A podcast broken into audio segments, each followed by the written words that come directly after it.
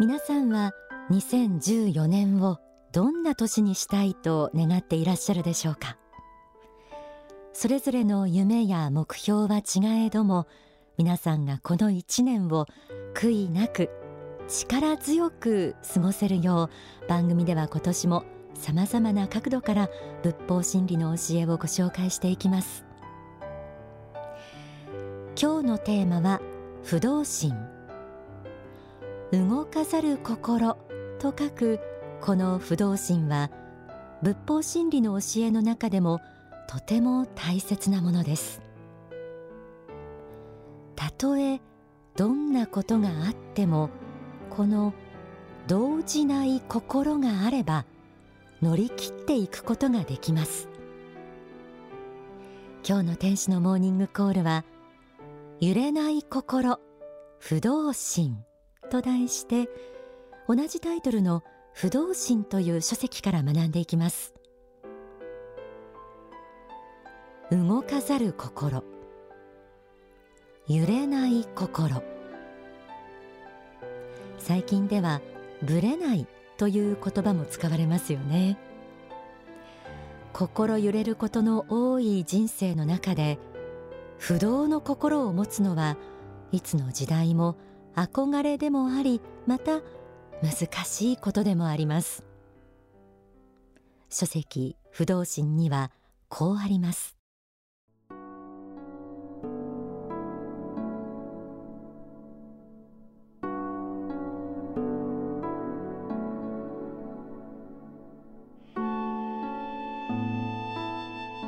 仏教では昔から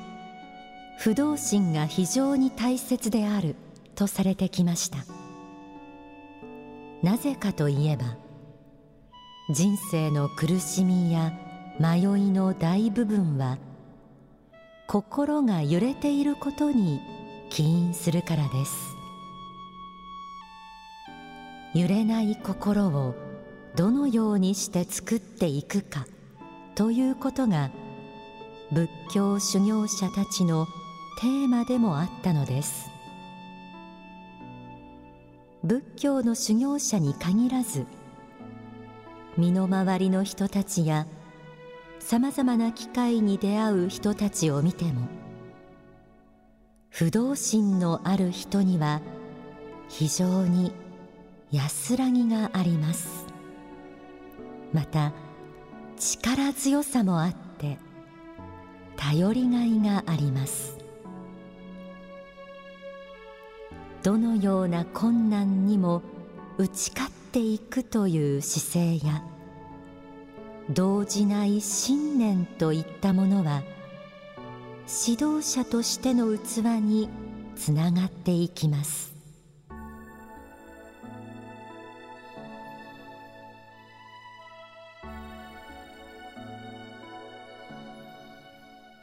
揺れない心をどのように作っていくか。これは修行者のみならず人生を歩む上で大きなテーマの一つでしょう。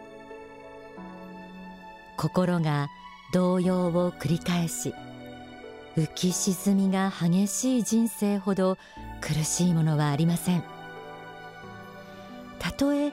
苦難困難が降りかかってきてもあるいは大きな失敗をしてしまっても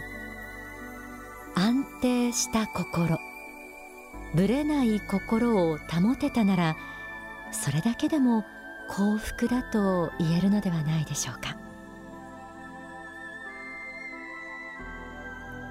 不動心。そんな強い心を持つための方法は様々あるかもしれません。でも今日お伝えするのは宗教的視点からの不動心の養い方です。書籍不動心にはまずこう説かれています。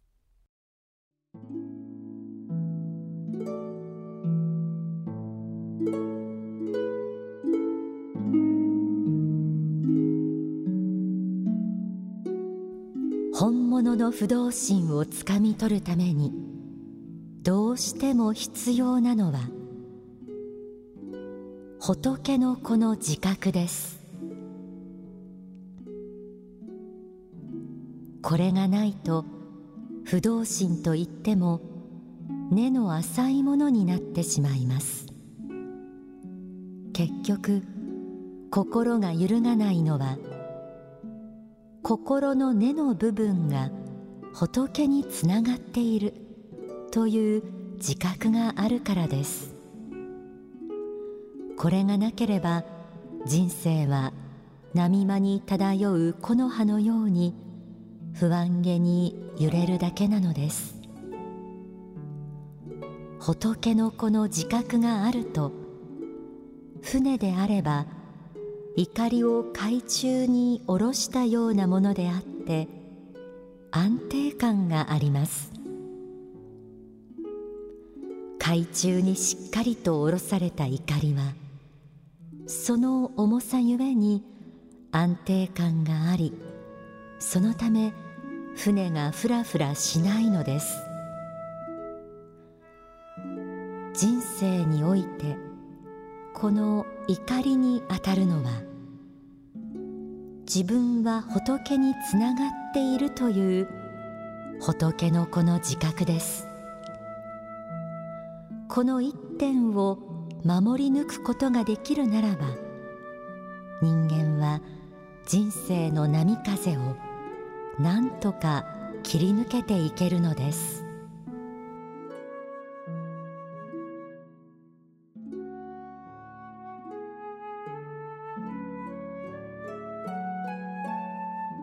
まず仏の子としての自覚が挙げられました。これは宗教的には不動心の前提でもあり結論でもあると言えるでしょう。幸福の科学では人間というのは偶然できた存在などではなく皆仏が作られた仏の子でありその心の根は光り輝く存在仏とつながっていると教わっています。実はこの教えは私たち人間が本当の意味で自信を持つための根拠であり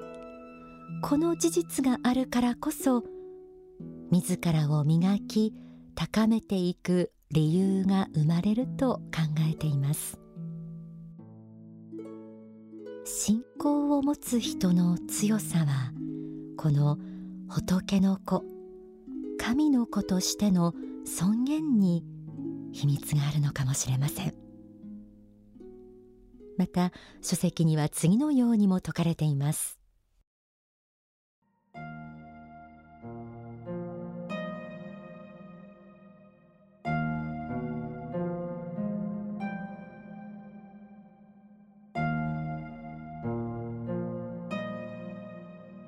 徹底的な試練の中で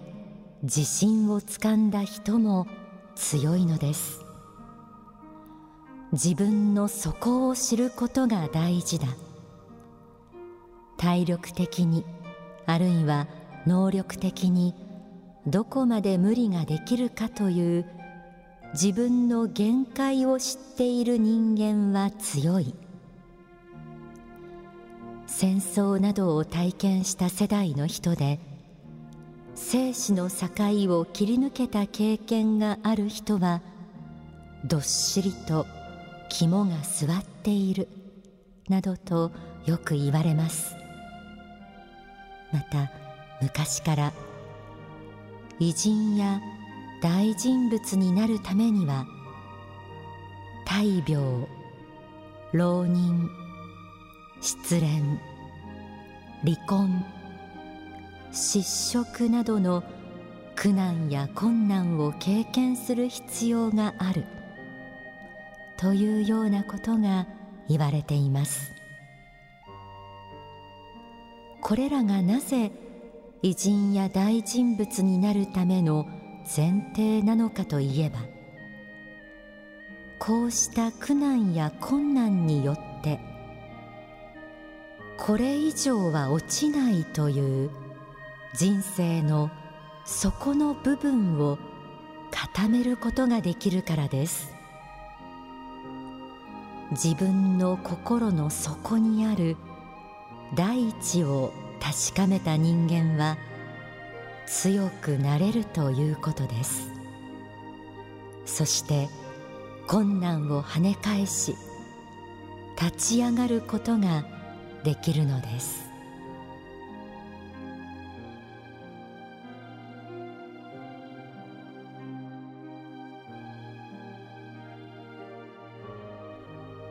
不動心を得るためには自分の底を知ることが大事だということが説かれました。霊的に見たなら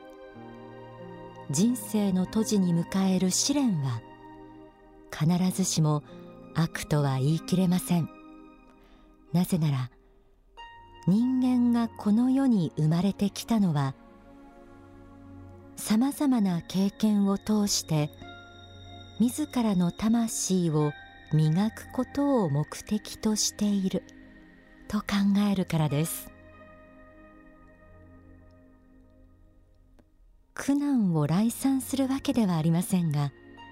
やはり試練というのは人間を練るために必要なものであり仏から与えられた愛でもあるということです。そして書籍では不動心の究極の姿は仏への信仰につながっていることも説かれています。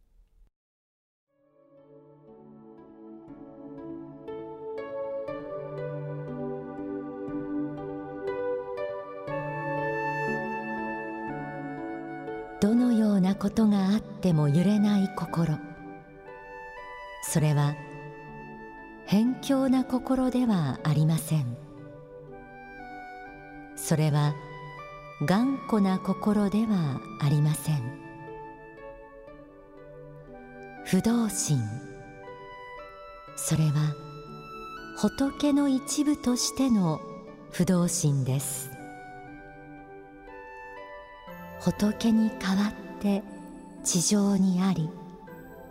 地上を照らしていこうとする不動心です。世の中を良くしていこうとする純粋な気持ちです。これがあればあるほどこれが大きければ大きいほど人間はより高いところまで進んでいくことができます。不動心とは結局仏の聖なる事業仏の心と同じ事業をこの地上に展開していくためにどうしても必要な重しでありまたエネルギーでもあるのです。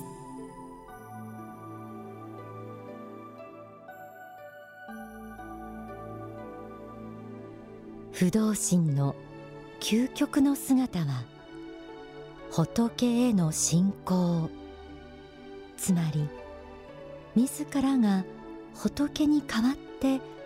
この世を照らしていこうとする気持ちにあることが明かされました。考えてみれば過去の歴史上の偉人たちもまたこの心を持っていたがゆえに強い心で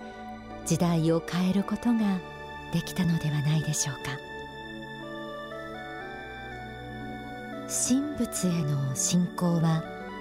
人間を人間ならざる存在へと変えることができます。そしてあなたもまた信仰によって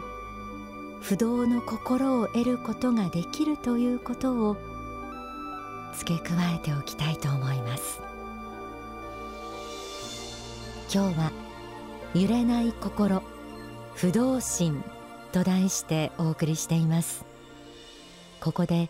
大川隆法総裁の説法をお聞きください。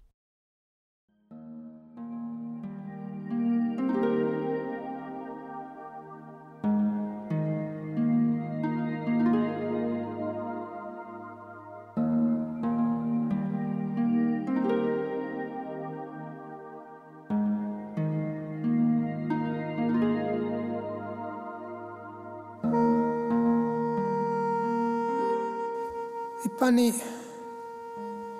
意志の力と言われますけれども強い意志の力を持って生まれた人がいるかどうか、まあ、結果的にはそう言われる人はいますよ。大人になり晩年になり死んでからあの人は強い意志の力を持っていた。強靭な精神力を持っていた。そう言われる人がいるのは事実です。その人生を閉じてみれば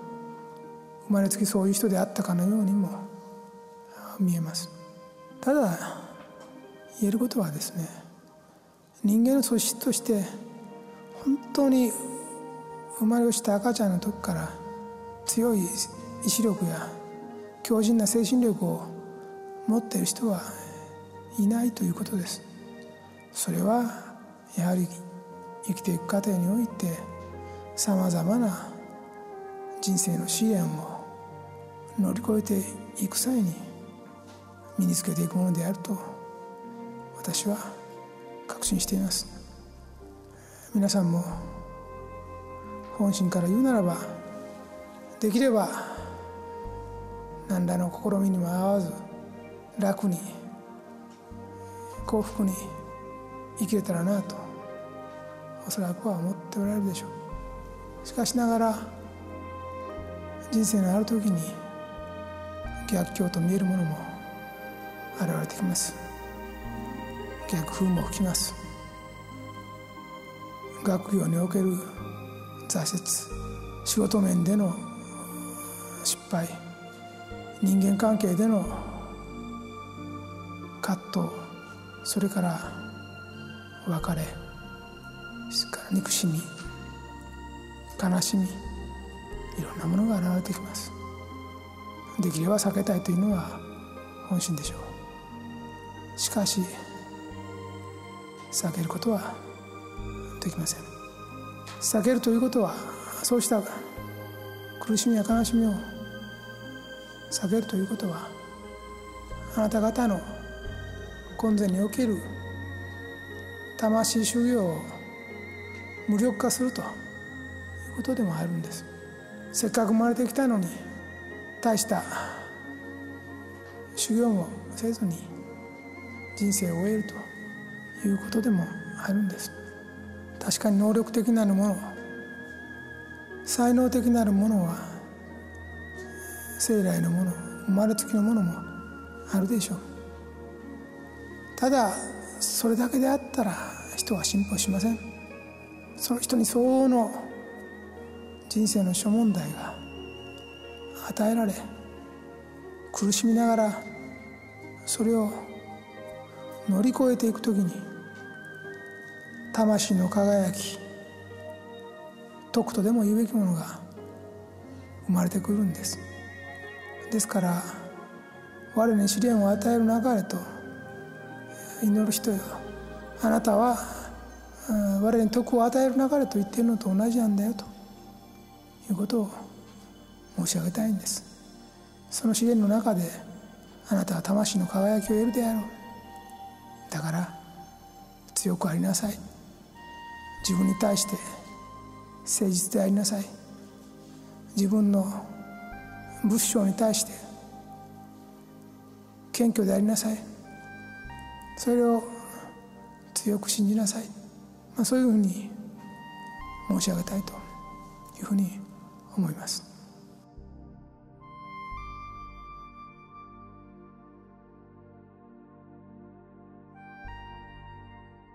お聞きいただいた説法は書籍ストロングマインドに収められています。不動心というものが試練や苦難が経験できるこの世だからこそ作ることができる。あの世から生まれこの世で不動の心を鍛え自分の周りや世の中を輝かせそしてまたあの世へこの仏の作った仕組みを私も今日お伝えしながら改めて確認しその慈悲に感謝が湧きました。信仰によって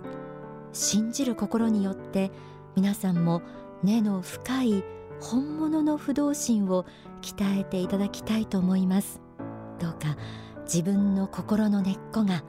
仏や神とつながっているとまずは信じてみてください。